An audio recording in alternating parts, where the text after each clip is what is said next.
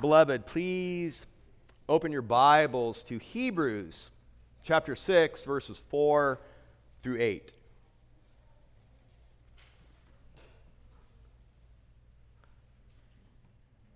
Buckle up.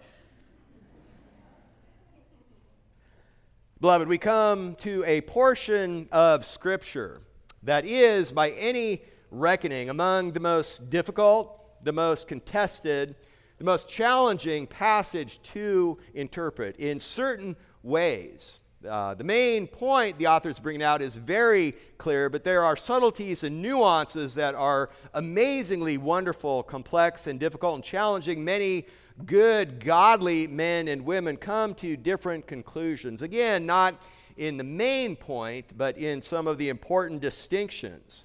I had a wonderful lunch this week with Kyle Teesey, and I told Kyle, I had a similar conversation with Jaden early in the week. I told Kyle that on this challenging passage, I have for a very long time, many years, had a certain understanding, but I had never before had the privilege and joy of exegeting the passage. I told Kyle, if you come on Sunday and you hear something different than what I'm telling you now, that's just a result of the study. I had a similar conversation with my daughter Rebecca on the phone, and after 15, 20 minutes, she said, Well, I've had my second sermon of the week. and if you need a further explanation on that, you can ask one of the Masters University students that are present here with the background behind that.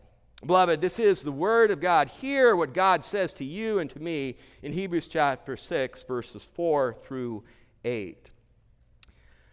For in the case of those who have once been enlightened and have tasted of the heavenly gift and have been made partakers of the Holy Spirit and have tasted the good word of God and the powers of the age to come and have fallen away, it is impossible to renew them again to repentance, since they again crucify to themselves the Son of God and put him to open shame.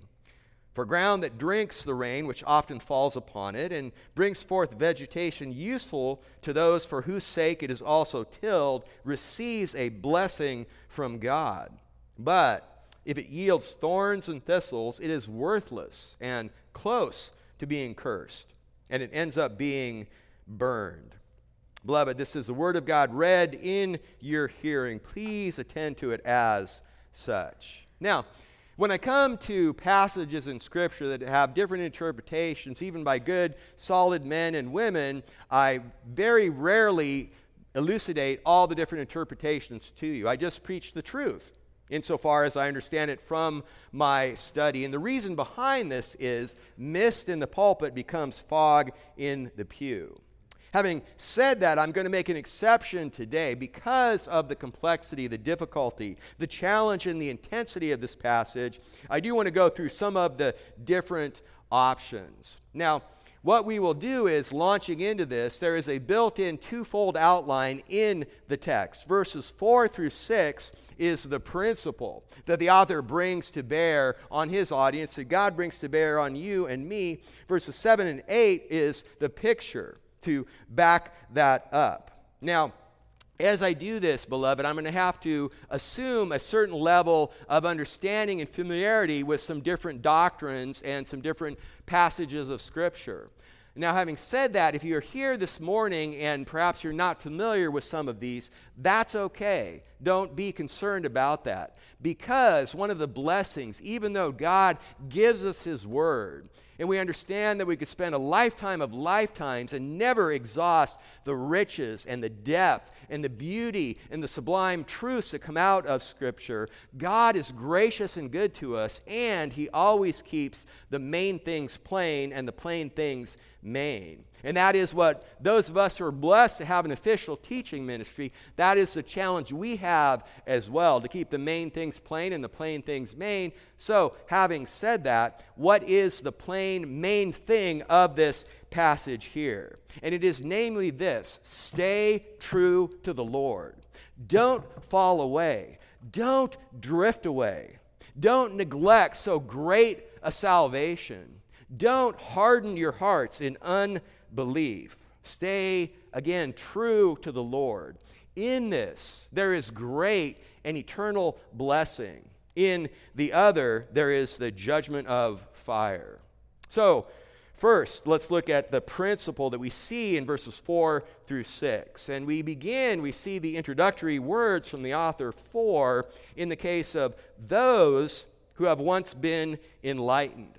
So, what we're going to do, we're going to have a threefold sub outline in these first three verses. We're going to answer three questions. The first question is Who are those that we see here in the verse? And second question, what have those done? What have those people done in the past? And then finally, we'll just ask the straightforward question is, what is your point here, author? What's the main point we're to take away from this? So, first, we will ask the question, who are those? Now, as I launch into this, I will tell you there are four options that come when people look at this text. The first option is an unorthodox option, unorthodox position. The latter three are orthodox, held by faithful men and women, and are even orthodox in the sense that they would line up with the rest of the teaching of Scripture. The first option, which is the unorthodox option, says this that those, the people the author is describing here, are true believers who lose their salvation. They fall away, and though they were once born again, though they were once regenerated, though they were once indwelt by the Holy Spirit, they lose their salvation. Now, I'm not going to spend much time on this because at our church we are blessed, and I don't think this is much of an issue with anyone around this. If you do have questions, and maybe this is something you're struggling with, that is also okay. That's the beauty and the purpose of fellowship and discipleship and coming together, letting us reason together from Scripture. I'd love to spend as much time with you after the service or later in the week on this issue. I will say one thing that throughout Scripture, God makes it abundantly clear that His unbreakable chain of salvation from our election, through our justification, through our sanctification, unto our glorification is clear and taught through Scripture.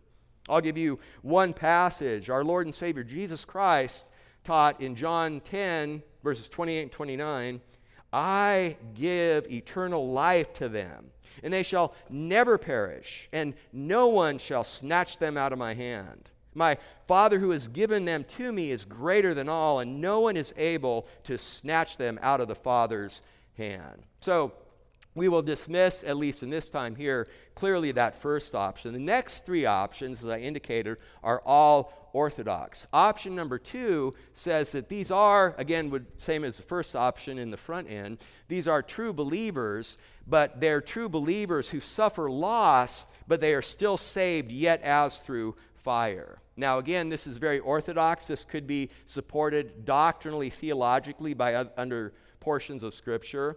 Uh, but this is very much a minority position. I only came across one or two commentators or pastors that uh, hold this. But we move to option three, which is a much more prevalent option, which says those people, those in verse 4, aren't truly believers. There are many good men, solid men and women, I'm sure as well, but good pastors that understand, and this is the way one uh, captures. He says what the author is doing here is he's talking to a group of intellectually convinced Jewish believers. Remember, the original audience, the reason why this letter is called Hebrews is because he's writing to a group of Jewish people, a Jewish congregation. And there's a second group within this congregation that is this group of intellectually convinced Jewish people. And they're right on the razor's edge. They've come all the way, they know the truth. Uh, this particular pastor would say that even back in the passage we looked at last week,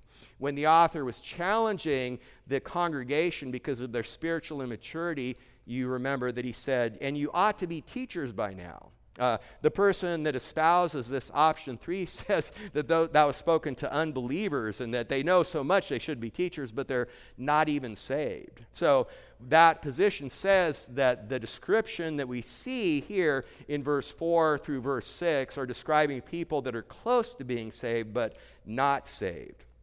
And then finally, the fourth option, which is the correct option, and I say that with love and humility as much as I can and respect, basically looks at this and understands the author is describing an impossible scenario. He's taking such an extreme example to drive home and strengthen and intensify this strongest warning of all the warnings in the pages of Hebrews. So that is what we look at here. And what we see at the very beginning is the word for. So we understand that he says for, that in verse 4, F O U R, we see the little word for F O R, and that is a strong, definitive connection with what we saw before. We will remember that a major theme of Hebrews is the perfect, all sufficient high priesthood of Jesus. And chapter 5, verse 10, this is a high priesthood according to the order of Melchizedek. And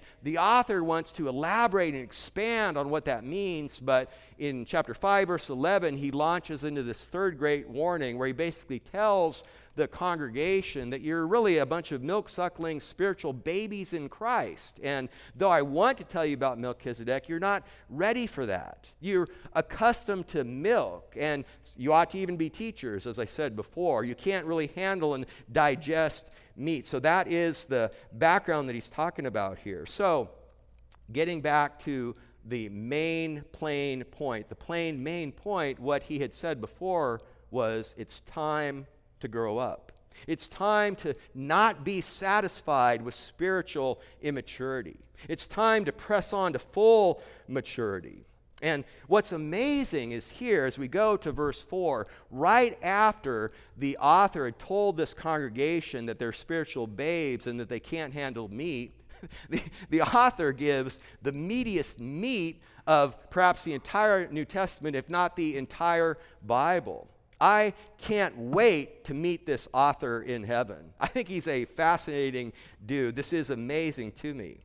But now back here in the text. One other element that we will see is he says those. In chapter 5, verses 11 through 14, where he launches into this warning passage, four times he addresses this congregation that he knows, this congregation that he loves. And four times you see you, you, you, you. Then in verses 1 through 3, verse 1 of chapter 6, he says us the author puts himself at the same level with this spiritually immature congregation. Verse 3, we.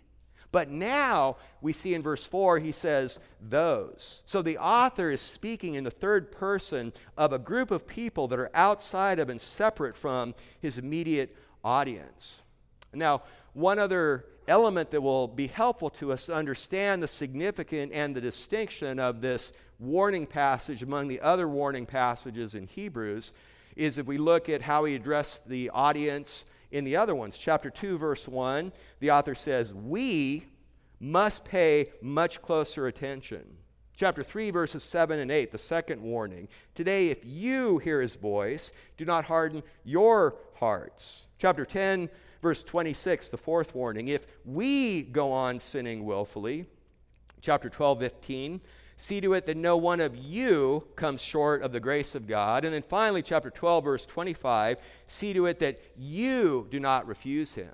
So, this third warning is different than the other warnings. There's no you, there's no we or us. He says those. Um, there's another part here that appears right at the beginning, but only in the original Greek. And I've never encountered this before. When I was studying, I came upon this Wednesday or Thursday this week, I think Wednesday, and I looked at it, and what the author does is the word impossible, which, if you have a New American Standard, mm, excuse me, you see the word impossible in verse 6.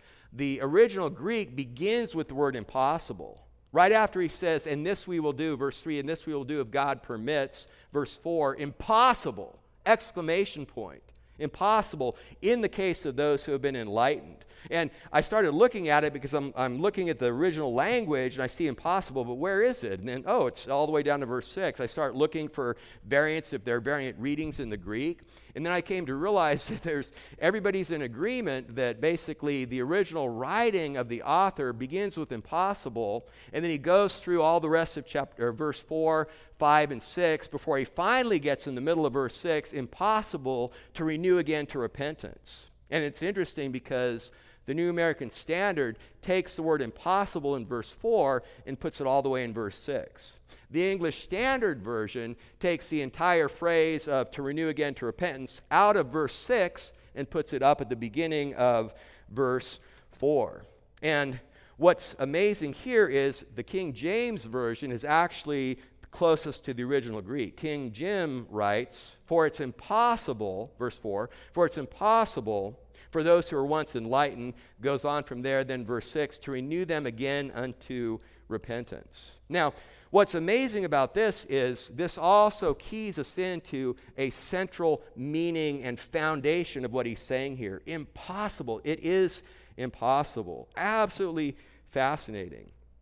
On a side note, when I was blessed to do the Grand Can- Canyon Christian Leaders Trip, one of my river brothers was a gentleman named Mael. Uh, Mael has a PhD in aerospace engineering. He has a PhD in New Testament theology, and he's a dean of, of, theology at a university in Georgia. And it was Wednesday or Thursday of the trip down the river that we were sitting next to each other, and somehow the subject came up. I said, Are you kidding me? You think Paul wrote Hebrews?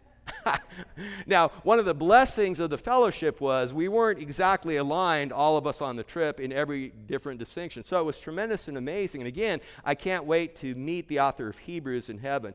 The reason why I say that is we know from chapter 2, verse 3, that the author talks to the audience as a group of second generation believers that didn't immediately hear the gospel from Jesus. And the author places himself in that category. That by itself absolutely takes away the possibility that wrote the, that uh, excuse me that Paul wrote this. But the more I spend time in the language, the more I read this, there's absolutely no way this was written by Paul. But back here to the main point. The author begins, opens up this passage impossible, impossible. We'll come back to this in verse 6. So, beloved, the bottom line here is the author is using an impossible scenario to warn the unbeliever, and we will see in verse 7 to assure the true believer, to warn the unbeliever and to assure the true believer. So, that's a taste of who are those. But now let's ask the question that the author answers for us, answers for us,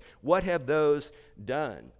And what we see in the rest of verse 4 through the beginning of verse 6 are five ongoing actions. Uh, for those Greek students in the Greek in the professor's Greek class, these are all aorist participles, five past ongoing actions. The first four of these ongoing past action describes a true believer. The fifth ongoing past action describes the impossible. So he says, in the case of those who have once been enlightened, the once that you see there governs all five of those ongoing past actions. The first past ongoing action is have been enlightened. Now, the normal understanding of this, the majority usage of that word enlightened in the New Testament is this is the real enlightenment by regeneration of a believer, of a man or woman that is adopted into the family of God. For example, 2 Corinthians 4, verse 6, the Apostle Paul writes, God who said, Light shall shine out of darkness, is the one who has shown in our hearts to give the light of the knowledge of the glory of God in the face of Christ. That was the Apostle Paul. But more importantly, in the immediate context of Hebrews, in chapter 10, verse 32, the other appearance of the word enlightened unequivocally refers to the believing congregation, the believers in the congregation to whom he is writing. Chapter 10, verse 32, the author says, Remember the former days when, after being enlightened, you endured a great conflict of sufferings. Now, we understand that when the author is writing, he's writing to this Jewish congregation. When we're reading through the, these verses, we don't think that, okay, now he's talking to believers. Now, when he goes from chapter 5, verse 10 to verse 11, now he's talking to unbelievers. He's talking to the congregation. Jesus taught there will be tares among the wheat. So there's that dynamic there. So the warnings are always there, certainly for those that would profess to be believers but aren't believers. But the warnings are there for believers as well. Uh, we will see from this passage that ultimate apostasy of a true believer is impossible. But that doesn't mean true believers shouldn't be warned. That doesn't mean that true believers ought to guard ourselves and our hearts and our behavior so as to not act like those who aren't saved. And then, one last comment on this word enlightened. It is true that this can be used in the New Testament to describe the general light of revelation that uh, Christ gives to all the world. For example, John chapter 1 verse 9. But the majority usage again, and especially in the context of Hebrews chapter 10 verse 32, describes true salvation. The second past ongoing action that we see here in verse 4 and have tasted of the heavenly gift. This tasting he's talking about here is a full experience of the heavenly gift. Uh, we might be tempted to take the physical illustration the author is using and say, well, he's tasting, but he's not really eating. You know, you know, like the person that you know, licked the ice cream but didn't eat the cone. Okay? We don't want to expand beyond the way the author does because he d- uses this to describe the full experience. The Apostle Peter did the same. In 1 Peter 2, verses 2 and 3, we remembered this last week in terms of the milk of the Word of God. 1 Peter 2 2 and 3, Peter writes, like newborn babes, long for the pure milk of the Word, so that by it you may grow in respect to your salvation. But now watch this, beloved, in verse 3. If you have tasted the kindness of the Lord, if you have tasted fully experience the true kindness, truly experience the kindness of the Lord. Point here, beloved, is Peter uses this tasting to qualify one as a true believer after he gave the exhortation in verse 2. And similar to the first ongoing action, more importantly, in the context of Hebrews, Hebrews chapter 2, verse 9, the previous mention of this word taste, talking about the full experience Christ had when he died. Hebrews 2 9, so that he might taste death for everyone. This is a full experience. He was dead. Now, we know, praise God, we rejoice he did not stay dead, but he was fully dead. So, the point here, beloved, in the context of Hebrews, and by virtue of that word, those are people who have truly experienced, the text says, the heavenly gift and this heavenly gift that they've had a full, true experience of, we've also seen already. Hebrews 2, verse 4, you read the words God also bearing witness with them, both by signs and wonders, and by various miracles, and by gifts of the Holy Spirit according to his own will. Or to expand out in terms of the gift, the real gift. Paul, Ephesians 2, verse 8, by grace you have been saved through faith, not of yourself, it's what? A gift of God. Or Ephesians 4, verse 7. To each one of us, grace was given according to the measure of Christ's gift. So, those, this group of people that he's referencing, referring to, have been enlightened. They've tasted the heavenly gift. The third past ongoing action we see in verse 4 and have been made partakers of the Holy Spirit. Now, a personal historic reference, that was the one point prior to the blessed burden I have this week to study this passage. That was the one point that previously I just said there's no possible way I can think of describing an unsaved person, no matter the profession, no matter the awareness of truth, as a partaker of the Holy Spirit. And for years, that was what convinced me. And what we have here, just taking it straight face value, is this is clearly a sharing of the Holy Spirit's indwelling presence. And more importantly, again, in the context of Hebrews, the author has already defined this for us. Hebrews 3, verse 1, he said, Holy brethren, partakers of a holy calling chapter 3, verse 14, he said, We have become partakers of Christ. So, partakers of a heavenly calling, partakers of Christ, now partakers of the Holy Spirit. Very clear, very straightforward. And even more wonderfully, bringing us again to this right understanding, the rest of verse 14 in chapter 3, we have become partakers of Christ if we hold fast the beginning of our assurance firm until the end. So, one more time, similar to the tasting that we saw before, the partakers is qualified. And it defines for us, it is defined as those who don't ultimately apostatize in chapter 3, verse 14.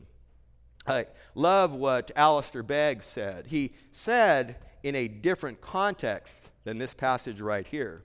But what he said in a different context was the fullness of the Spirit is fundamental to the reality of Christian experience. It is the birthright of all who have come to trust in Christ, end quote. And the reality is, what my beloved brothers and fellow pastors and preachers that would take that option three, saying this is describing someone's that's not a believer, what they would really be saying here is there's some kind of ineffectual call of the Holy Spirit. On or I should say, in my sermon on Hebrews 3, verse 1, I said these words I said, quote, How is it possible for the sinful worms of earth to be partakers of a heavenly calling? The heavenly calling comes from heaven, and the heavenly calling takes us to heaven. Beloved, we need a word from God, and we need a way to God. And that's why all through Hebrews, we, the author makes it very clear that Jesus speaks to us from heaven, and Jesus takes us with him to heaven. And that takes us to the fourth past ongoing action that we see here at the beginning of verse 5 and have tasted the good word of God.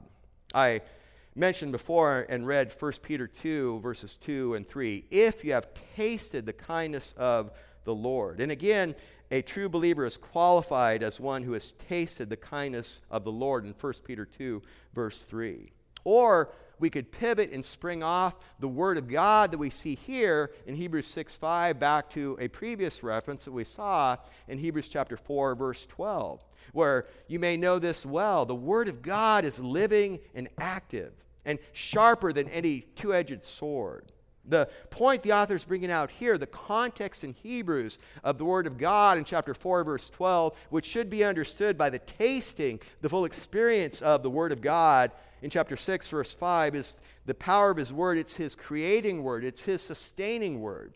God spoke the entire universe into existence. God, Jesus, the Son, upholds and sustains the entire universe by the power of His Word. And God puts life, spiritual life, where there was no life before by virtue of his life giving word. The word of God, beloved, breathes life where there is death. And that's why, just by way of side application, we never grow weary of singing the word of God. We never grow weary of hearing the word of God, of studying the word of God, of teaching the word of God. And Remember, the teaching, there's an official teaching ministry in different capacities, but from chapter 5, 11, and forward, as we looked at last week, every true believer, young in the faith or old in the faith, you have a teaching ministry responsibility to come alongside less mature believers, to teach the Word of God to unsaved family members, neighbors, co workers, and so forth. So, this group of people have tasted the good word of God and the powers of the age to come. This is the author driving home what he's already covered before, chapter 2, verse 5, the world to come. And the idea of the world to come, the age to come, pervades the book of Hebrews. The author wants his audience, God wants you and I to understand that the world of reality will replace this world of shadows. And I would say with all love and respect, again, to my beloved brothers, and, and this is very much an intramural discussion. I had mentioned earlier that if you're kind of struggling, you're not sure whether or not a true believer could lose their salvation, I would love to have fellowship. I can imagine there might be one or two of you that maybe on some distinctions and nuances here might have some questions or some challenging thoughts, and praise God for it. I would welcome those. Again, iron sharpens iron. Come, let us reason together from Scripture. But Having said that, I would say to dilute the language and the meaning of these four activities doesn't do justice to the word to, if we think this describes unbelievers. You can't, just can't get there. But that takes us to the fifth past ongoing action, and here is where the rubber meets the road.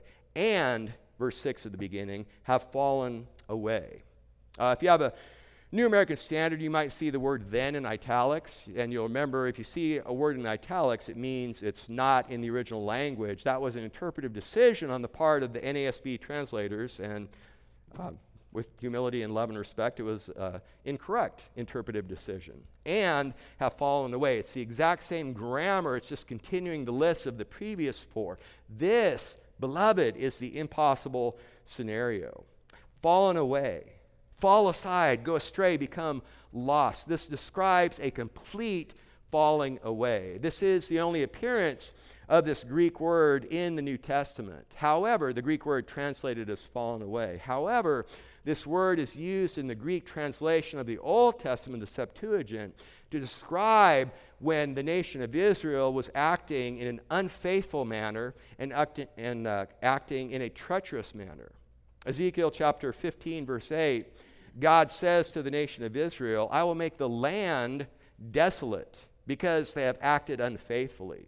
Or Ezekiel 20, verse 27, Your fathers have blasphemed me by acting treacherously against me. And that unfaithfully and treacherously, that acting is using the same word here for falling away.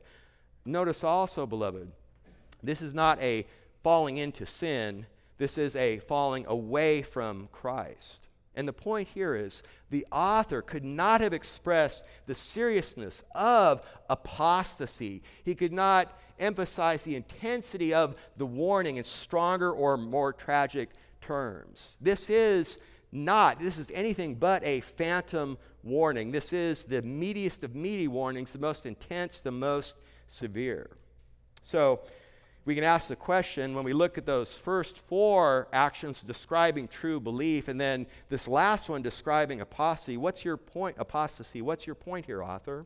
And what we see at the end of verse 6 is the consequence and the cause. The consequence coming from the little word for and the cause coming from the little word since. The consequence look at the text it's impossible taking the word from verse 4 here, it's impossible to renew them again to repentance. Beloved, I remind you what I said before.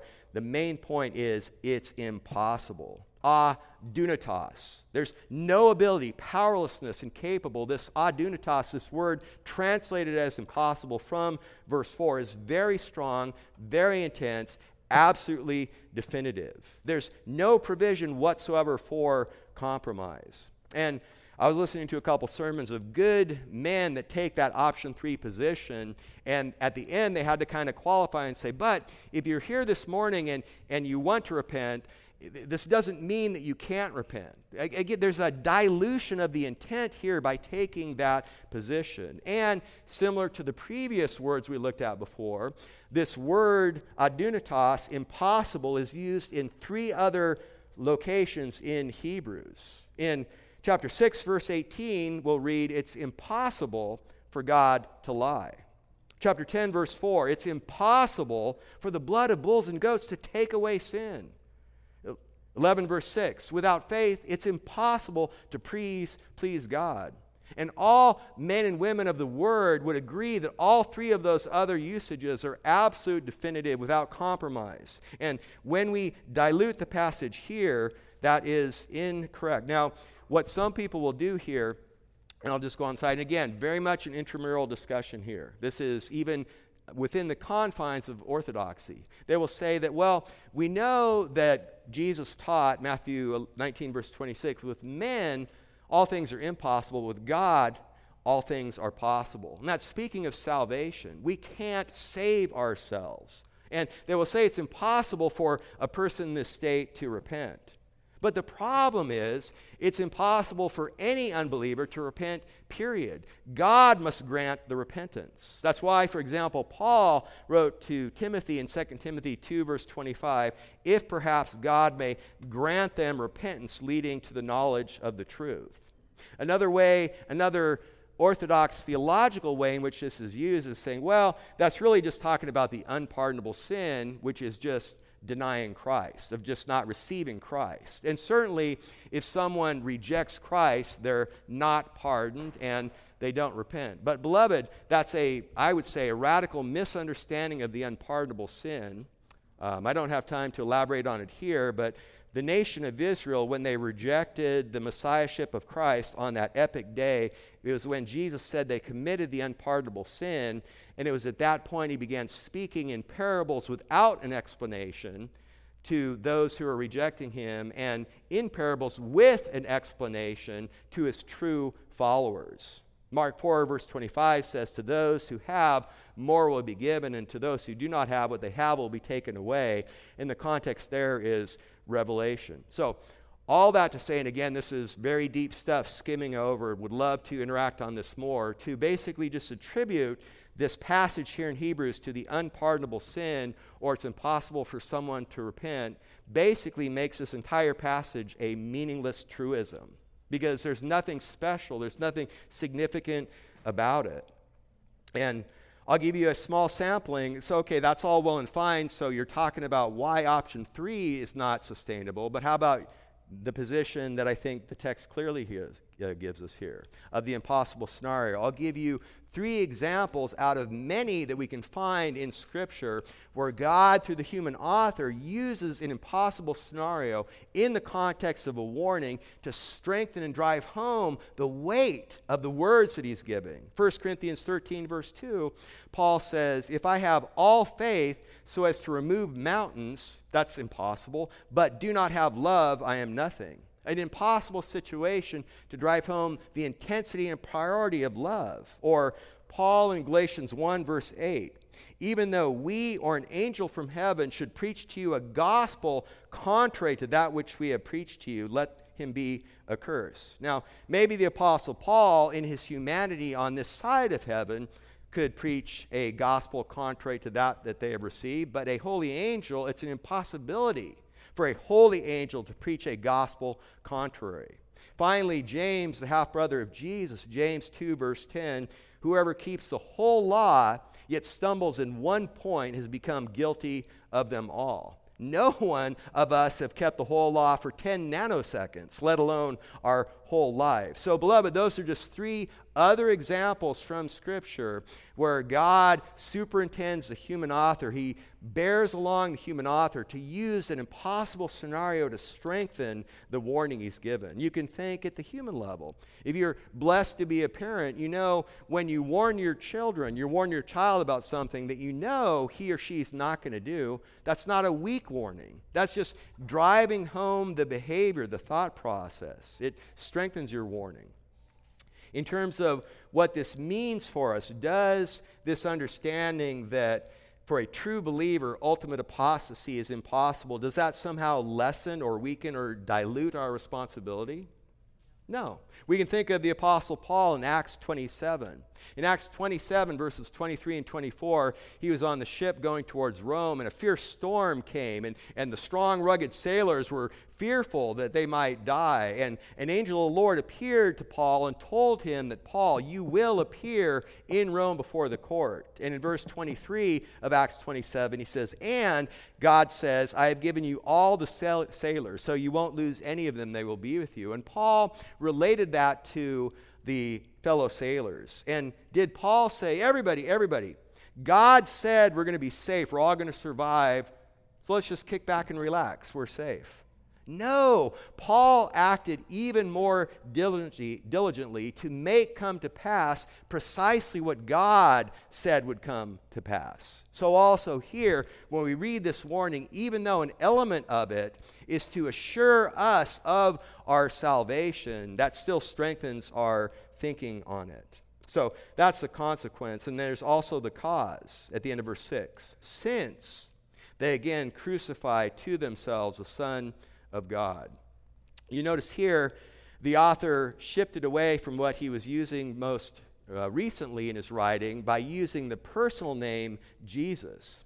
The author doesn't use the official title Christ. The author goes all the way back to how he opened up this magnificent epistle with the Son of God, the supremacy of the Son of God, the creating Son of God, the sustaining Son of God, the redeeming Son of God. And this strengthens and intensifies the blasphemy.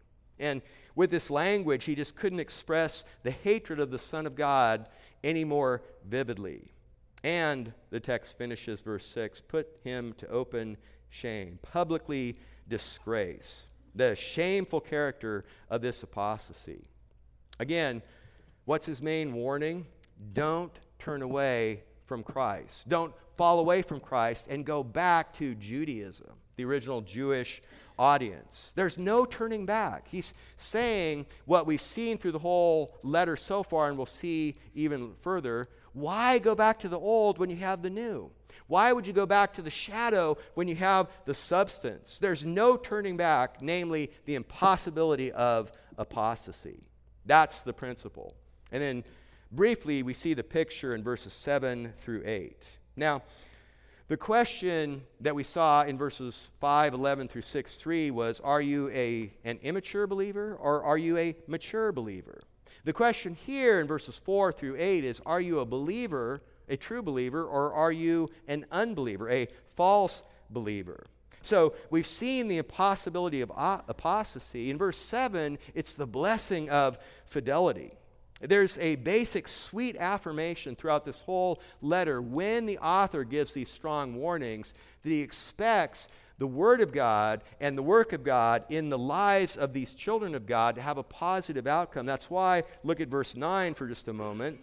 That's why he picks up after this and says, But, beloved, we are convinced of better things concerning you and things that accompany salvation. And so that is what the author is bringing out here. His point is to strengthen our confidence and to confirm our assurance. And in verse 7, he says, For ground that drinks the rain, which often falls upon it. In that opening phrase, basically we see two lands in verse 7 and 8. Both lands receive the rain. There's a land that produces vegetation, and in verse 8, there's a land that produces thistles. And Similar to the Apostle John in his first epistle, John wrote First John to give assurance to true believers. These things I have written to you who believe in the name of the Son of God, so that you may know and have assurance in your salvation. And John wrote that to take away assurance from those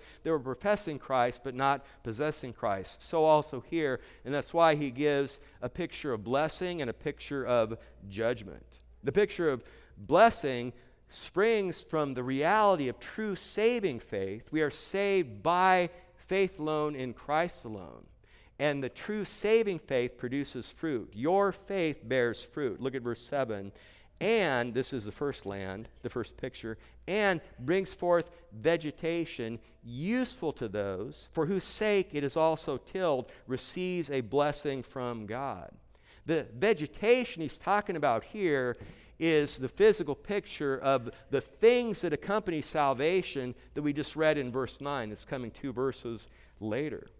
So, what the author does here is he gives a physical picture of a field on which frequent rains fall. And the produce of the land of the field is everything the owner would expect and want. The land is a source of joy to the farmer and so receives his continuing care so that it may remain as a fruitful field for years to come. Beloved, that is the picture of blessing of a true believer that the author inserts here right in the middle or towards the end of this magnificent passage. And beloved, I'll say this a fruitful believer is a better description and a higher commendation than a gifted believer. It's one thing to be gifted, it's a better thing to be fruitful.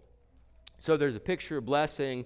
Finally, there's a picture of judgment. And what the author appeals to here is the creation and fall account, the literal understanding of Genesis 1 through 11. But I digress. That's on my heart, as you might imagine at this point. But Genesis 1, verse 11 Moses there wrote, Let the earth sprout vegetation, plants yielding seed, and fruit trees bearing fruit after their kind, with seed in them on the earth. And it was so.